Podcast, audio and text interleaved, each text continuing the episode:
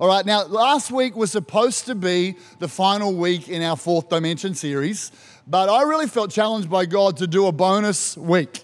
Okay, a bonus week. So we are coming into the, the last the last last week of the Fourth Dimension series that we've been doing. And uh, if you're new, if you're visiting today or you, we're catching you up, uh, really the Fourth Dimension is a it's a concept and book written by Doctor Yonggi Cho.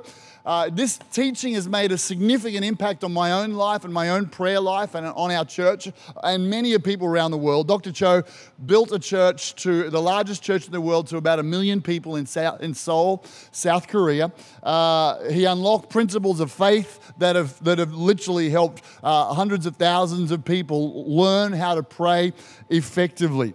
And so, uh, again, I, I really recommend, I, I, if I keep banging on about it long enough, I recommend that you read the book or listen to the book in Audible, uh, but it, in terms of just get something in your heart. It's so easy to read. It's full of stories. Uh, I try and read it each year, and it, re- it challenges me afresh. And so what this book's about and what the concept of the Fourth Dimension is about is there's different types of prayer. All right, so when you come into a relationship with God, there are different types of prayer.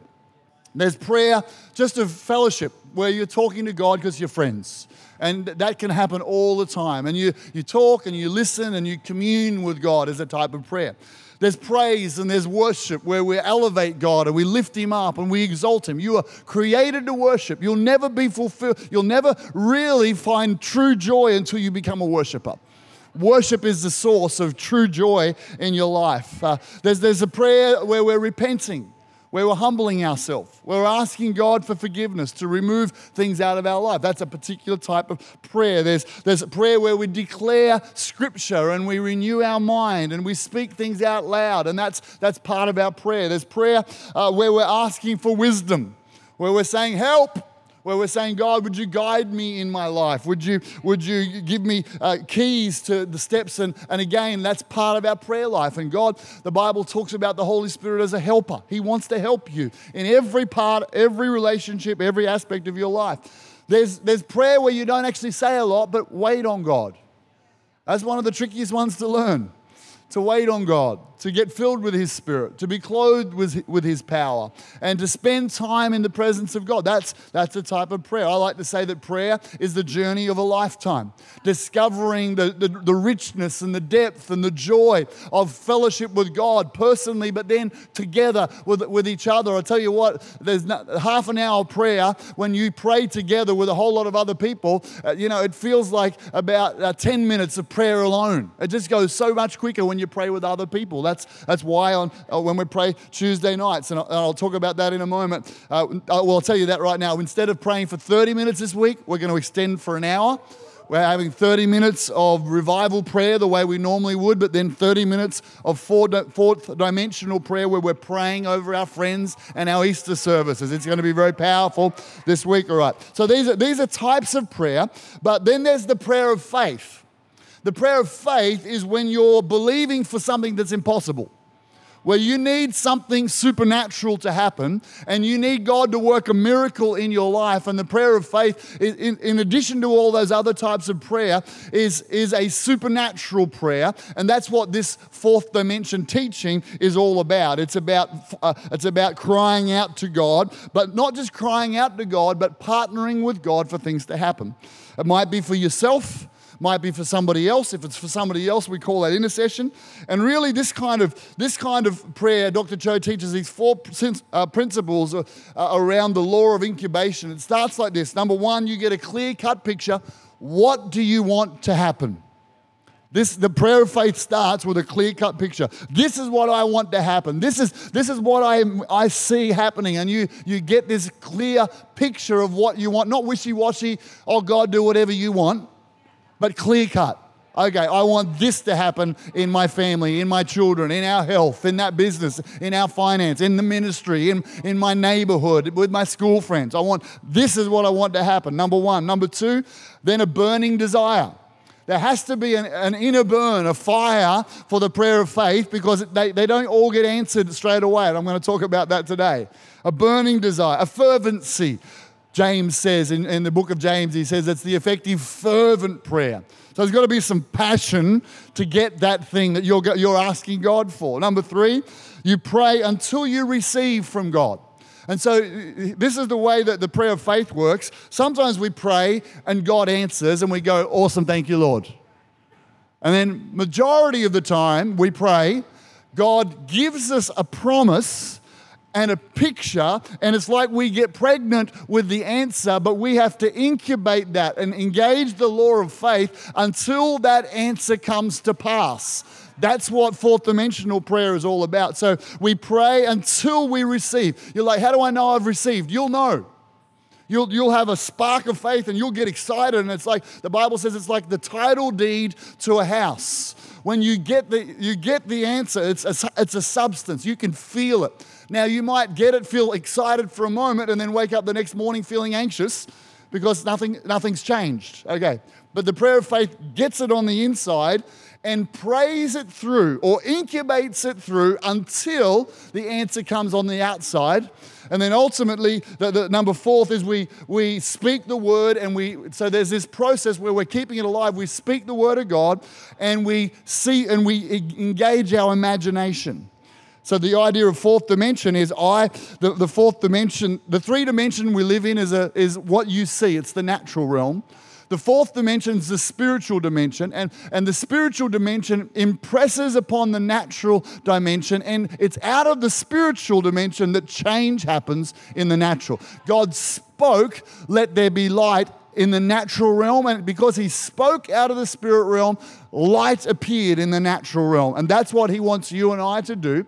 He'll, and this is what he does. He, he gives us promises, quickened rhema words, and those words, the word of God, in my mouth, when I speak it out loud, has a creative power.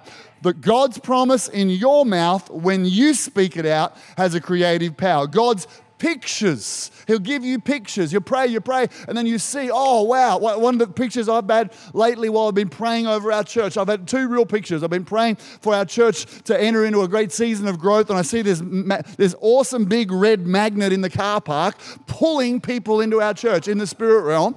Then that, that's for growth. Then when I'm praying for revival, I've seen this well spring up, like literally like a geyser spring up, and the fountain go and cover everybody in the church. So so now whenever I, if I just start praying, God, I want to see revival, I want to see revival, that's a request, that, that's awesome. But if my imagination starts to go, God, I see the wellspring of revival springing up in our church and coming out and flooding.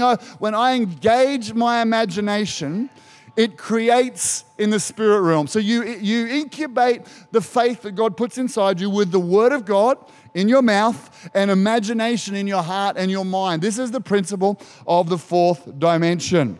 All right, now here's the here's the, the challenge. Today I want to talk about uh, what happens when that doesn't happen when you'd like it to happen. I'm not sure if anyone could relate to that. So the, the title of my message is God's Timing and Testing. If I was to get it another, give it another name, I'd say when you're frustrated and discouraged. Turn your neighbor and say, that could be for you. Online, come on, we're, we're engaging today. That could be for you. So there's a there's a story in the towards the end of this book that I love with Doctor Cho, where he talks about uh, the the miracle of their Uh, building and facilities. Now, they're building and facilities that, that God ch- called him to build. I'm going to show you a little video clip in a moment. It's it's it's pretty rough, but bear with me, because in twenty thirteen, I went there. And across four big city blocks in Yeouido, which is in Seoul, Seoul South Korea, uh, they built all these apartment blocks, a ten thousand seat church auditorium, this massive cross. It's like this amazing complex across, so four big city blocks. So just let's have a little look at this. It'll give you a context for what I'm going to talk about.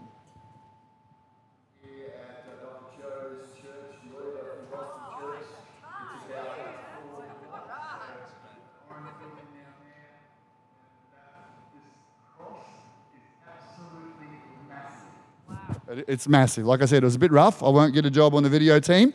But so so four blocks, ten thousand seats, massive auditorium. So Doctor Cho in this book tells the story of exercising his fourth dimensional faith. God says, go and buy, get this land and build this ten thousand seat auditorium. So he takes these steps of faith. God miraculously provides through the vice, the vice mayor of the city, be getting saved in his church, offering him the land right downtown in the middle of, of Yeouido. And he gets this this land and he gets finance approved and they start to build. And then as they start to build, a, a, a monetary crisis hits the nation.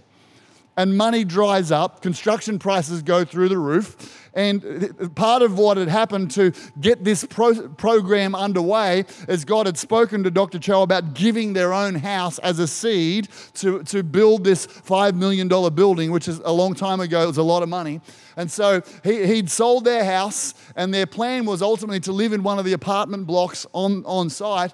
And so what happened is they, they ran out of money. The construction people rammed the price up. They couldn't get any credit. They'd borrowed from lots of people, lots of elders in the church had put money in and loaned in as well as their own ha- house. And it came to a place where they no longer could afford to pay staff or anybody in church. I couldn't afford his own rent. And eventually said he moved into one of the uncomplete, unfinished apartment blocks because that's all they could do. And then he came, he, he came to the point, and I'm going to read this to you because this is like, the, the, uh, this this will help somebody. Came to the point where he's like, I, I I can't go on any, any longer. I need to take my life. And he's praying, God, I, can, I just want you to reassure me that when I take my life, that I'm going to go to heaven. Because I can't face the pressure of the debt and all these promises. And this is what he says. It's on page one hundred. I'll just read it out to you. Uh, Since we'd sold our home, had no place to go, I brought my family to an unfinished apartment on the seventh floor on the unfinished apartment complex. There was no running water, no heat, and it was freezing cold. Each evening, I would come home to the barren apartment. All night, we would shiver in the cold weather. We had no food, and everything seemed so dark. I was hitting rock bottom and fast becoming a disciple of Philip. He talks about Philip being a, a doubter. I said to myself, I've made a mistake. I should never have believed God in such a way.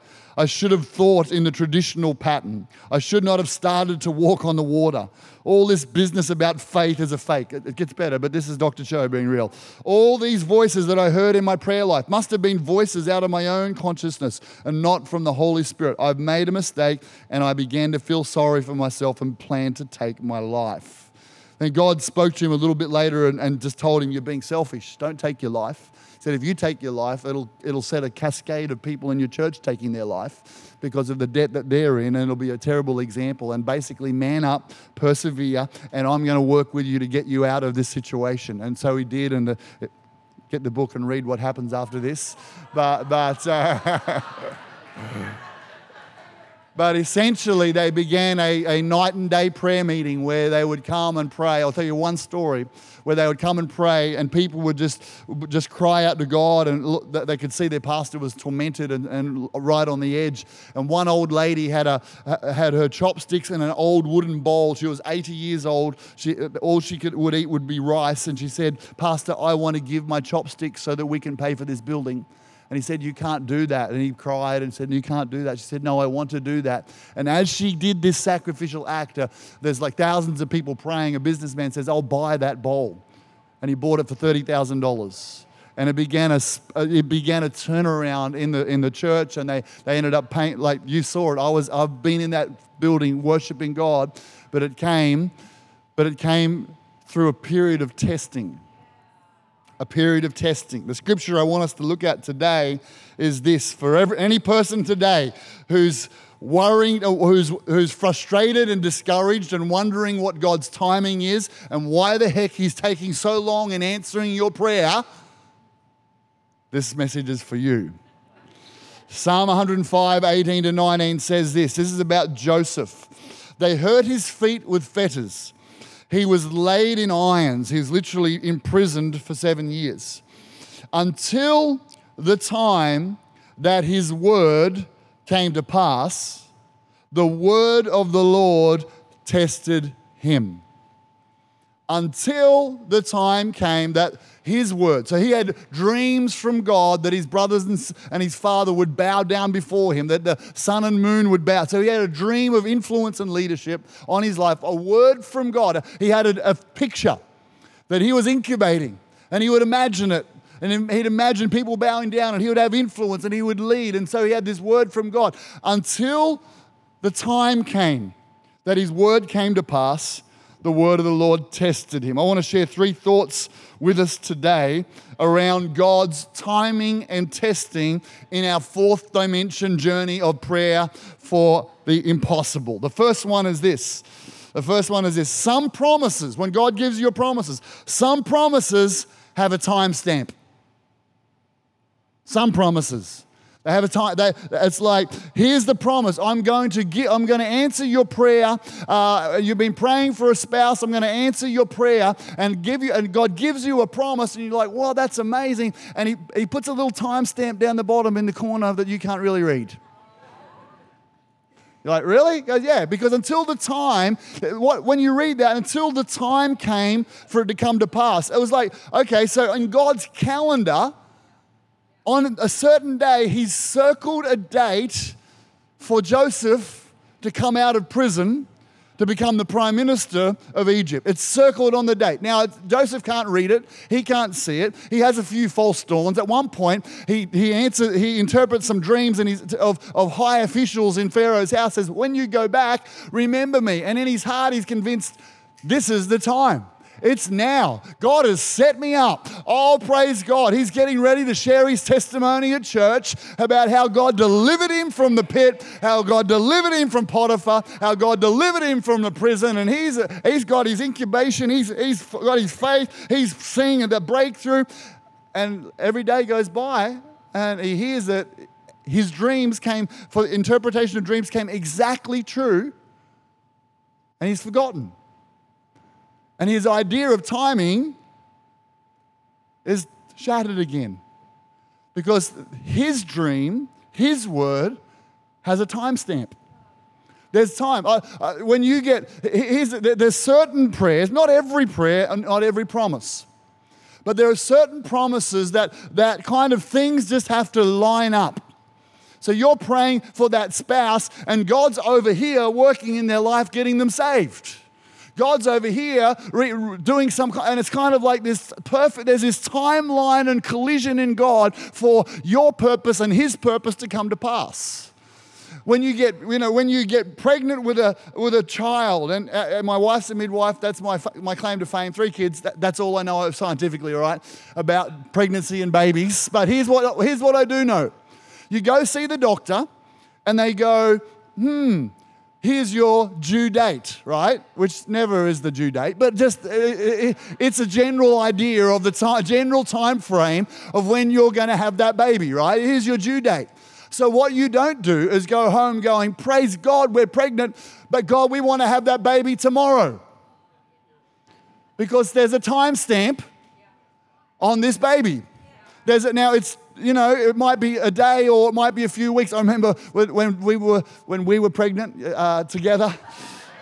Oh, man, it was tough. But when we were pregnant with our first son, and we were coming to this church on Sunday mornings, and and whoever wrote the due date for us was a liar.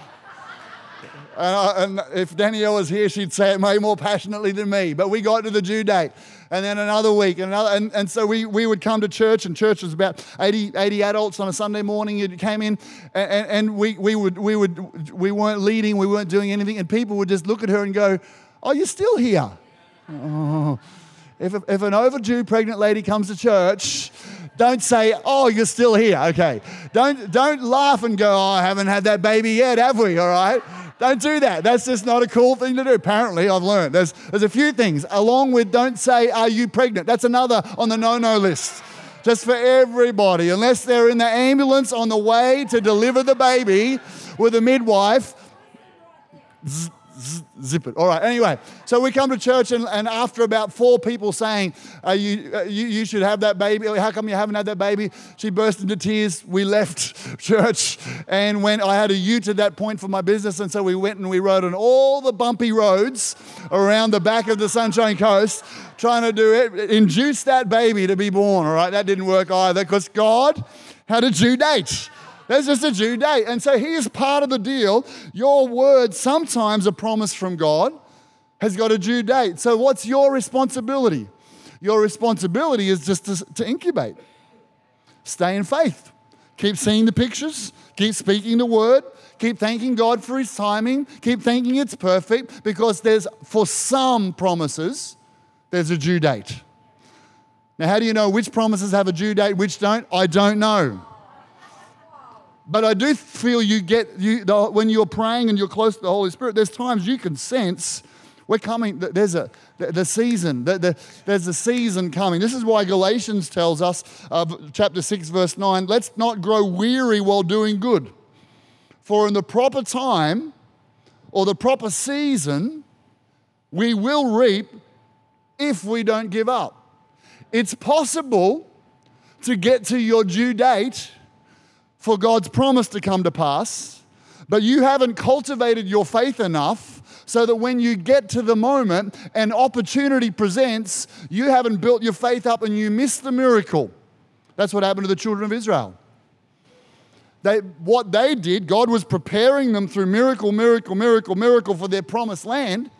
But instead of incubating with praise and thanksgiving and faith, they complained and grumbled and complained and grumbled. So when they got to their window in time to take their, they got to their due date, they got to their time stamp, they didn't have faith and they missed it. And then they went and had forty years going around the wilderness again. That is not where I, that's why working on your faith and working on your thanksgiving and speaking the word of God, uh, because God's got a time for you, but you got to be ready to receive it. It says in Matthew, uh, when, when he comes, uh, will you be ready? Will he find you in faith? Will he find you in faith? So that's the first thing. Some promises have a timestamp. Second thing, most promises have a preparation clause. I know, it's in the fine print.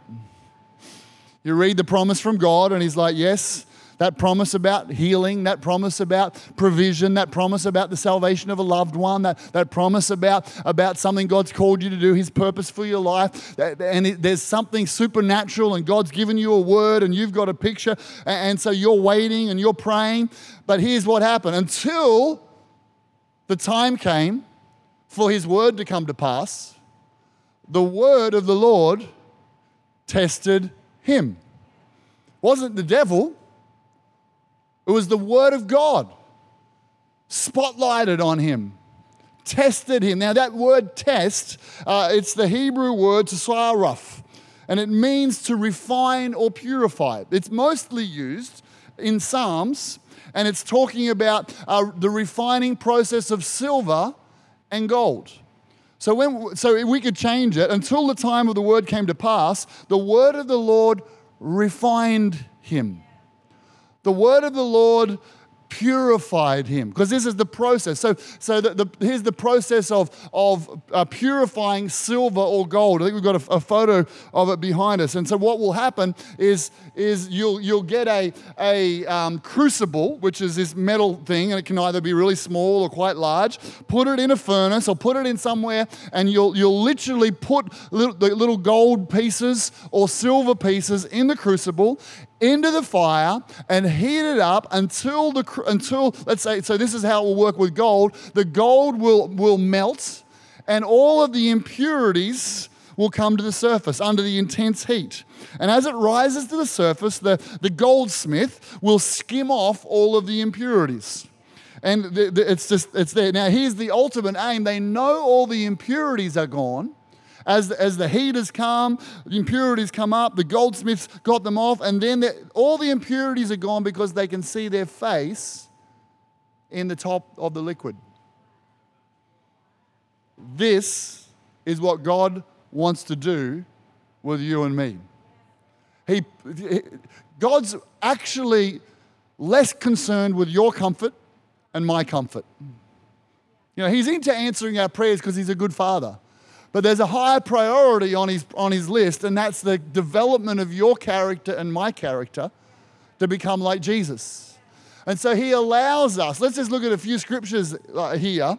Uh, Psalm sixty-six verse ten, for you, God, have, re- same word, tested or refined us. You have refined us as silver is refined. Uh, Isaiah forty-eight verse ten, I have refined you. Not as silver is refined, I've refined you in the furnace of suffering. Job says this, when he had tested, it's the same word, same Hebrew word, when he had tested me, I shall come forth as gold. Proverbs seventeen verse three, the crucible for silver, the furnace for gold, but the Lord tests, purifies, refines the heart. Oh, this sounds painful, doesn't it? But this is how, this is what God does. This is so often what God does. God goes, awesome, I hear your prayer.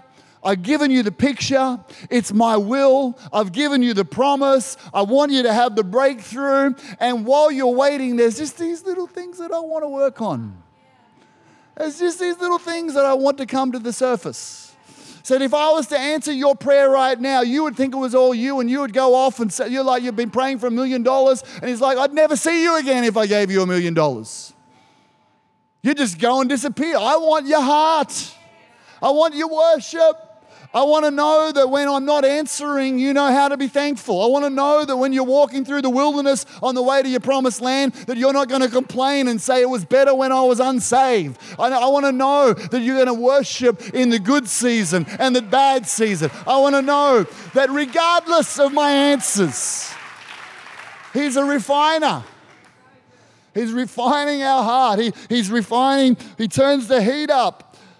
And now the devil gets involved in all this because the devil just wants to steal your faith so that you give up and walk away.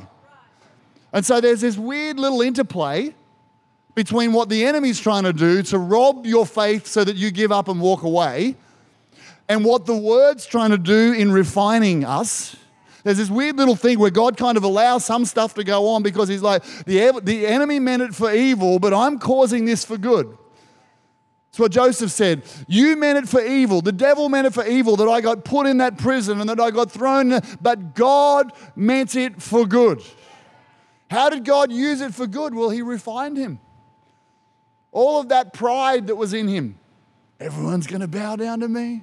I'm going to be so famous. This is going to be so awesome. My brothers and my dad and the moon and the sky. Oh, hey, I'm the man. Yeah. And God's like, let's get that coming to the surface under the heat of suffering. You're not the man. I'm going to deliver you. I'm the deliverer. I'm the one who will rescue the nations of the world. I'm, I'm refining your attitude. I'm refining your motives. I'm refining your pride. I'm refining your selfish ambition. I'm revi- Sometimes God's like, let's talk about this. And you're like, no, no, no, I'm doing my fourth dimensional prayer. It's like, no, no, really, the way that you're carrying on over here at work, you're like, no, Lord, nope, nope, just believing, believing, believing, believing. Promises, yes, amen, you said it. Come on, double portion, double portion, double portion. Come on, God. And he's like, okay, butthead. That's just to me. Like, I, I, I want your attention. I want your attention because I want to develop you in my, I'm looking for an image. I'm looking for a reflection. I'm looking for you to become more like me. That's the, that's the testing process. Turn to your neighbor and say, God's refining you. I know, online, come on, he's refining you. Now, don't say it as if you're happy about it for them.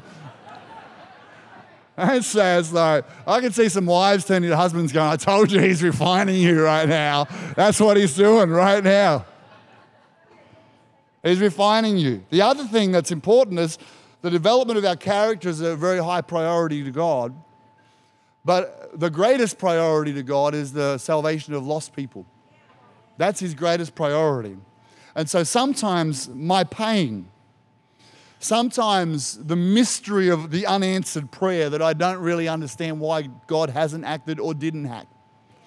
Sometimes what I've got to work out in that moment is, is God's doing something in my heart in terms of compassion. He's positioning me to reach people, to have a, an, an empathy so that I can share the ultimate. And that's helping people find faith. So the question to ask while you're in your until, until, until the time came for his word to come to pass, the word of the Lord refined him. So what do I ask while I'm in my until? I ask, I ask am I building my faith? Am I, am I active? Or have I given up? I ask, this is the second question, God, what are you wanting to do in my heart? What do you want him to do? What do you want to get at? What are you going for in me? Because I want to respond to that, especially if it helps us get to the end, but ultimately your priority. And number two, who do you want to reach through me? Right now, I find right, right now you're like, I find myself going to the, the doctors or the hospital way more than I think I should. I want God to heal me.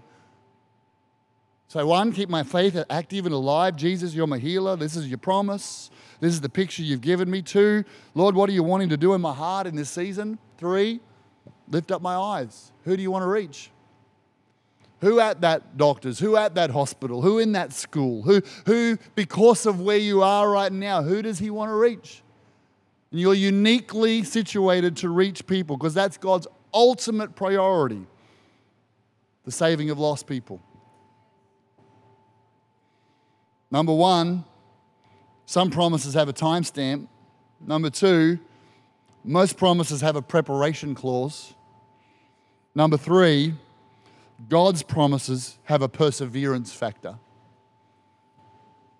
This is, there's a character that It's, it seems interesting to me, but one of the character qualities that the Lord wants to put in so many of us is endurance or perseverance. You go, why is that? I, I, I've been thinking about this. I think part of the reason is that, that it's just the nature of God, his long suffering. He said, he said, I suffered with you a long time, put up with all the stuff you did wrong. Because, and Peter talks about God wants none to perish. And so therefore, God's long suffering. You think of how often God's suffered because of silly things we've done, or we've held off, or we've rejected him, or we've pushed him away. He goes, I want to produce endurance in you. Hebrews six verse twelve, then you will not become spiritually dull and indifferent. Instead, you will follow the examples of those who are going to inherit God's promises because of their faith and endurance. Faith, active, alive, faith, and endurance. There's been multiple times in our life where we've needed God to do a miracle, and I've, I mean, I haven't been living in an apartment with no air, no, no running water or cold or, or food. That's an extreme. I haven't felt like taking my life. But there's been times where I just wanted to give up. Say, God, did I miss you? Did you really? Did you really say? Is that what you said? And, and and one of the things that echo, has echoed in my mind is a comment Pastor Phil made to me years ago, and he said, most people give up too early in their faith journey. The, the breakthrough's here, I'm here, and it's just too hard, it's too dark. It seems like nothing at all is happening, so why stay active in my faith? And so often what we do is we get passive in our faith. We're like, well, it's too painful to believe and see nothing. So we go passive. And that's not faith. I found even in doing this series, I found God stirring in my heart to re-engage for certain things that I've just been passive about. And as I've started to pray for them, you know what the first dynamic's been? Frustration. Like, here we go again. I've prayed about this, God. I've sort of left it in your camp for a while. And he's like, no, no, that's not how I work. Activate your faith.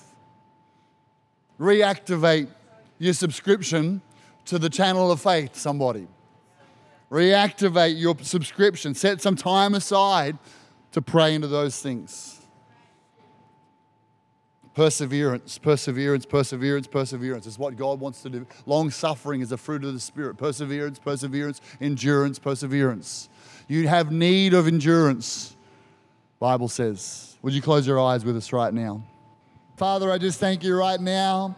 The hard work that you're doing in our hearts, you're refining us, God. I pray that you'll keep dealing with the impurities of our heart. Let them keep coming to the surface. During the time of waiting, the time of refining, Holy Spirit, move in our hearts. I thank you that as we turn on faith, we flick the switch of faith, we just say, yes, I will believe. You will move with us in the name of Jesus. In the name of Jesus. Last thought for those of you who are re-engaging. This is one of the things that, that I will uh, do specifically. I'll just go, all right, I'm re-engaging my faith about this specific issue, and I'm going to just dedicate some time every day to praying about that issue. Just every day. It might just be ten minutes, but but pressure will cause you just to go back into inactive unless you get active in your uh, prayer and your declaration, and make it a, make it a focus. You might you might find when I've been in a season like that, uh, you might just get these um, these podcasts of these series, listen for ten minutes and pray for ten minutes. You get a spirit of faith gets on you when you when you're getting in this zone. And I've done that. I remember for one year I would listen to the same a couple of tapes. It's going back the same couple of tapes. And then I would pray straight afterwards every morning. So listen for ten minutes, pray. And it was like I was building my faith. It won't grow. Weeds grow automatically. Faith doesn't grow automatically. You have to go after it. So come on, give the Lord a great praise. Head back to your seat. God bless you guys. Thank you. Thank you so much. Thank you, Josh.